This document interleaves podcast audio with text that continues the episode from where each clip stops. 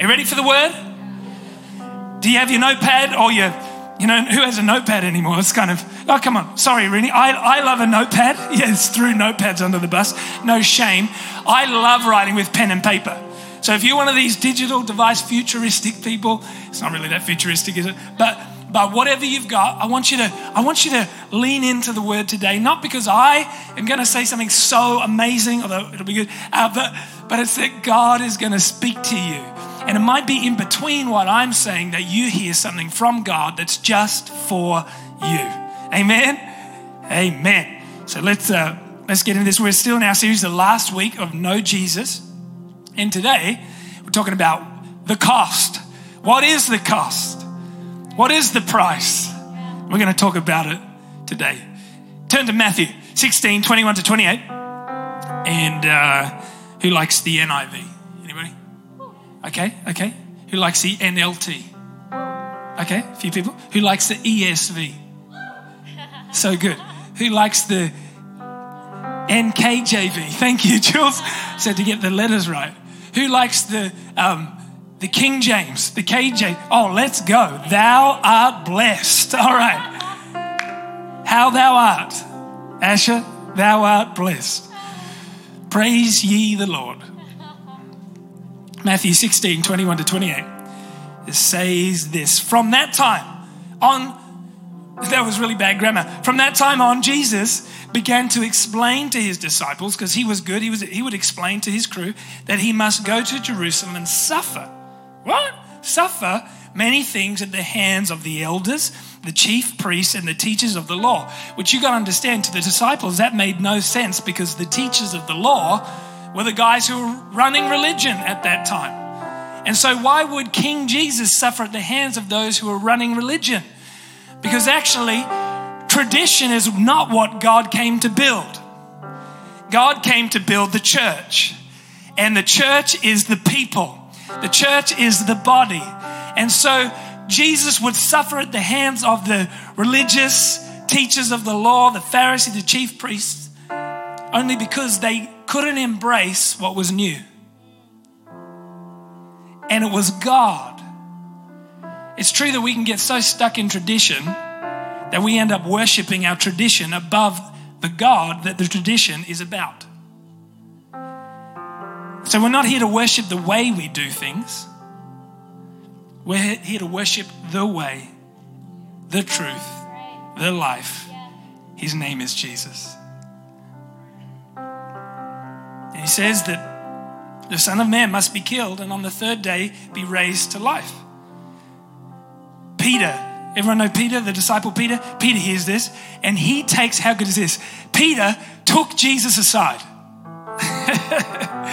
Jesus, shut up. What are you talking about? Come over here. Jesus, uh, excuse me, Jesus. And it says he began to rebuke him, like, like shouting, Jesus, what are you doing? Oh my gosh. He says, Never, Lord. Never, Lord.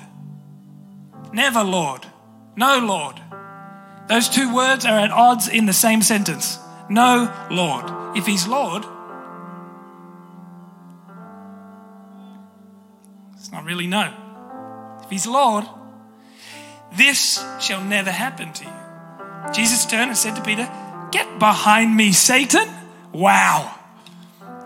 Wow. Wow. Come on, everyone say, Wow. Wow. Imagine being Peter. Please note that prior to being called Satan, Peter had just been gone from Simon to Peter. In the same instance of time, Peter had just found his identity in Christ. And in the next conversation with Jesus, he's now Satan. Okay, it's a tough day for Peter. It's a confusing day for Peter. Get behind me. Man, there's so much in this. Get behind me. Get behind me.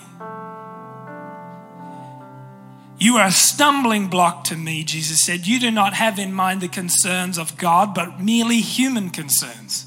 Get behind me. Get behind me. You're blocking my view. You're trying to get in my picture. For the joy set before him, he endured the cross, scorning its shame. Hebrews 12, verse 2. For the joy set before him, Jesus had to put human concerns behind him so he could cling to the joy that was set before him. Woo! That's a whole nother message. Stumbling block to me. Get, get, get behind me, stumbling block. Then Jesus said to his disciples, Whoever wants to be my disciple must deny themselves and take up their cross and follow me. For whoever wants to save their life will lose it. It's ironic, but whoever loses their life for me will find it. What good will it be for someone to gain the whole world yet forfeit their soul? Or what can anyone give in exchange for their soul? For the Son of Man is going to come in his Father's glory with his angels, and then he will reward each person according to what they have done. Lord Jesus, speak to us. Lord, we're hungry for you. We thank you that you are here with us, that you love us, that you're for us. We want to know you, Jesus. We want to know you today. In Jesus' name. They all say it one more time. Just means I agree. And so we agree. Who's playing the keys? Vange, love you. You're the best. Give it up for Vange. You may leave. You may leave. All right. So, the, the interesting thing in life is that uh, the prize and the price always go hand in hand. The prize comes with a price, and the price gets you a prize. The two coexist. You ever bought any clothing? Anybody bought clothing before? Yeah. Come on, talk to me. You're wearing clothing, so buy clothing, the prize of new jeans comes with the price of purchase for those new jeans. Uh, the prize of winning football matches on a Saturday comes with the price of practicing on a Wednesday. The prize of salvation came with the price of Jesus dying on a cross. The gift of salvation is free, but it's not cheap. It didn't cost you, but it did cost God everything. It cost him everything. It cost him his only begotten son.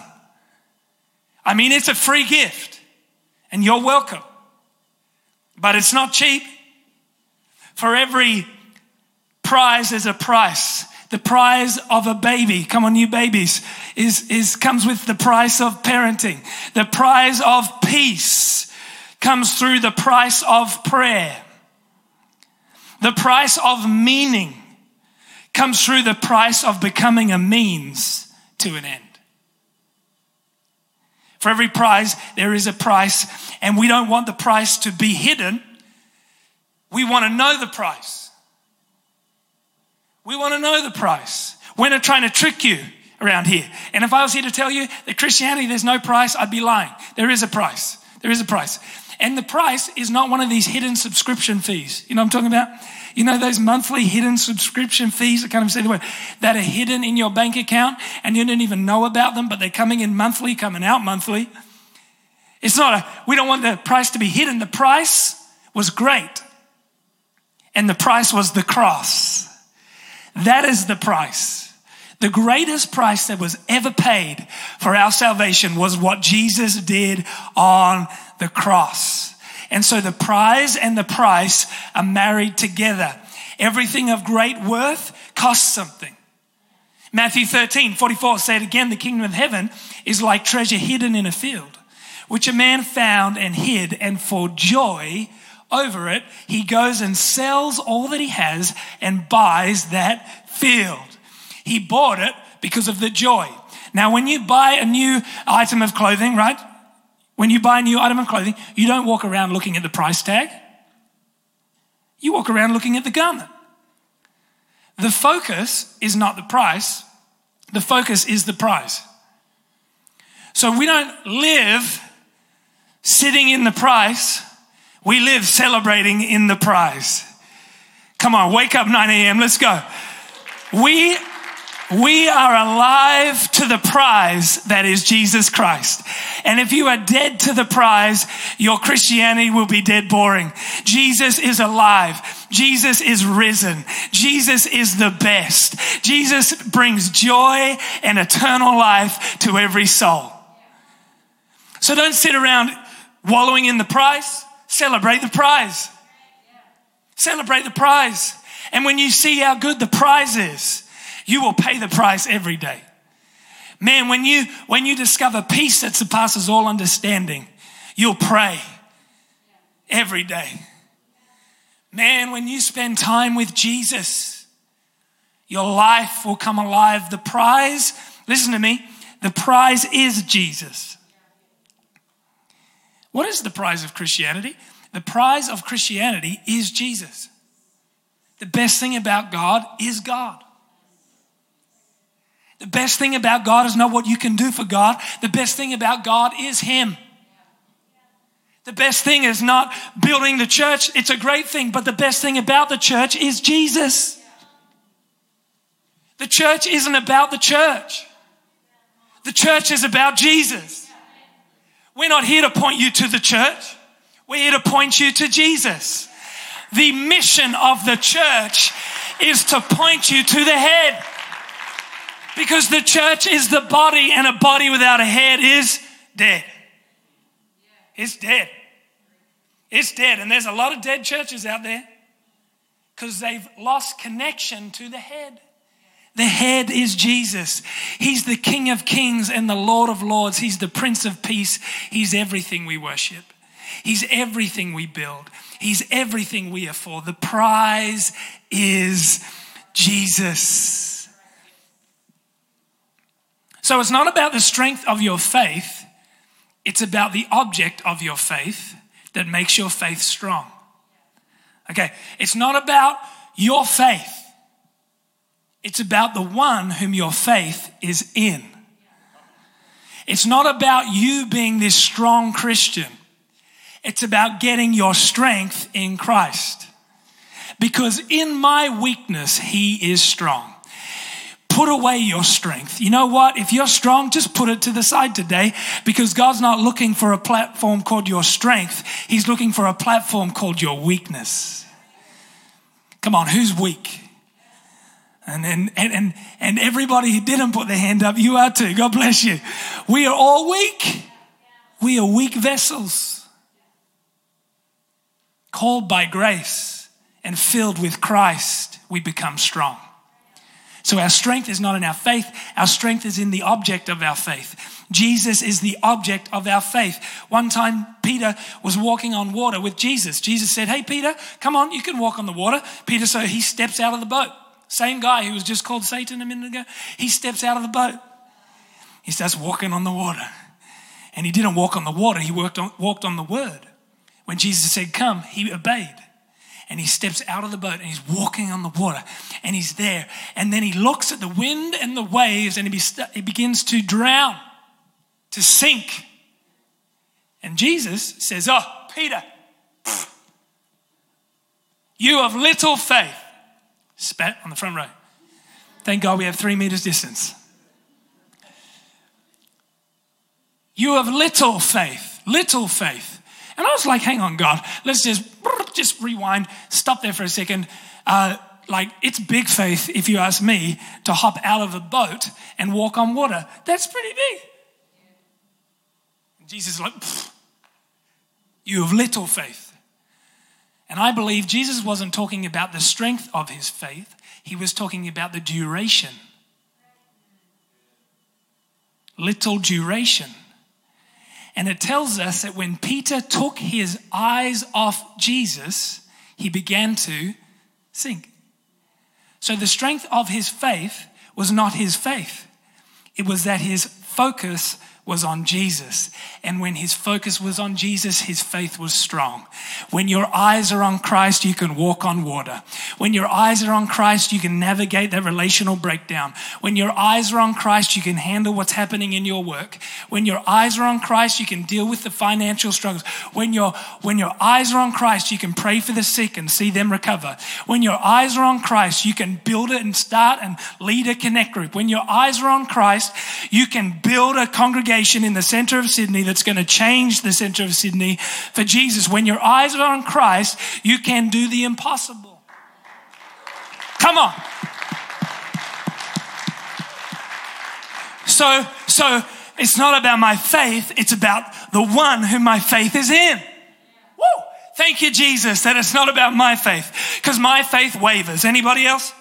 Monday, it's good. Tuesday, I'm, I'm at a loss. Wednesday, I'm good again. Thursday, I don't know. But if I will wake up every morning and fix my eyes on Jesus, the prize of Christianity, the prize of my life Right. is Jesus. Yeah. And when you fix your eyes on Him, the joy of your salvation is renewed. When you think about Jesus, I mean, all throughout Scripture, people who spent time with Jesus mm. found meaning, found purpose. Found life, found healing, found hope, they found freedom. Paul said it like this in Philippians 3, verse 8 What is more, I consider everything a loss because of the surpassing worth of knowing Christ Jesus, my Lord, for whose sake I have lost all things, and I consider them garbage. what the world values when you put Jesus first, it's garbage. It's rubbish. Like followers on Instagram. I mean, it's fine, but it's rubbish. I mean, it's good, but it's really not that good. Yeah. I mean, it's great to have a social platform, but really, it's not that important. But I use it, use it, but it's not that important. You know what I'm saying? Like money, it's rubbish. You need it, use it, but really, your life's not your money. Yeah. You're not defined by your money. Yeah. Your bank account does not determine the size of the person that you are. Mom. My identity, my value, and my Christian existence is defined by one man, Mom. Jesus. He's who I follow, and He's who I let lead my life. The best thing about God is God, and in Christ Jesus, you have everything you need. Ephesians 1, verse 3 says, Praise be to the God and Father of our Lord Jesus Christ, who has blessed us in the heavenly realms with every, every, every, every spiritual blessing. Every, hang on, every. Some, every. Mm. Guys, guys, guys, are you hearing this? Are you reading this? Are we looking at the same Bible? Uh, because I thought you would be way more excited about the fact that that scripture says every, every. Okay, the God who made the galaxies, the God who created the world, He has everything. There is nothing, come on, there is nothing He doesn't have. Oh my gosh. I don't think you get it yet. He has everything. He has everything, everything, everything. And in Jesus, we have every Great. spiritual blessing Yeah. that He has to give. Ah. Righteousness, righteousness is not behavioral, it is positional. So I'm not right before God because of my behavior. I'm right be- before God because of my position. When I put my faith in Christ, I position whew, my life in Him. And in Him, I have every spiritual blessing. In Him, I am complete. I am alive. I am blessed. In Him, I've got it all. I don't lack a thing. In Him, I can handle every challenge. I can handle the haters and I can handle the lovers. I can handle them all because I'm in Him. And in Him, I have, not waiting on it, every spiritual blessing has been given, has past tense. Any English teachers in here? Past tense. It's not on its way. Listen to me. Listen to me. Peace is not on its way.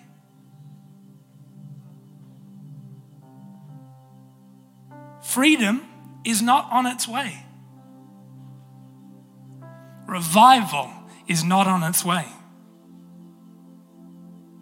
Revival is in Him. Freedom is in Him. Joy is in Him. Peace, patience, kindness, love, gentleness, self control. It's in Him, and by His Spirit, it is in us. he has blessed us in the heavenly realms with every spiritual blessing.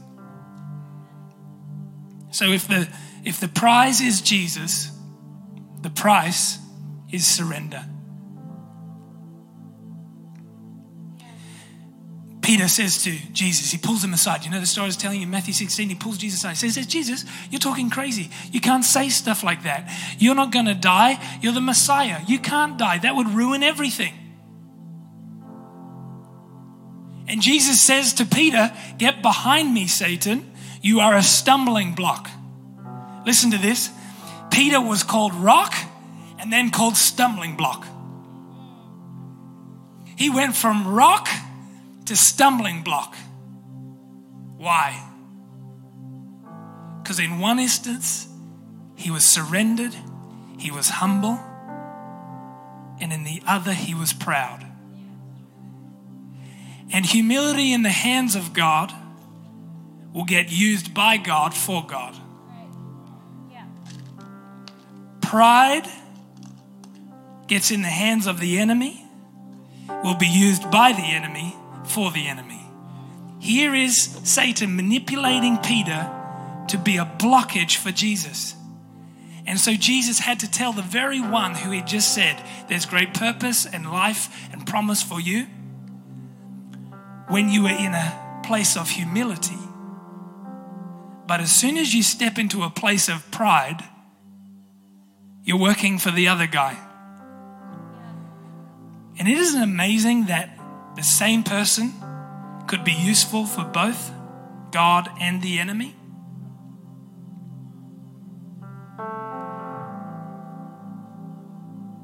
The only difference was humility.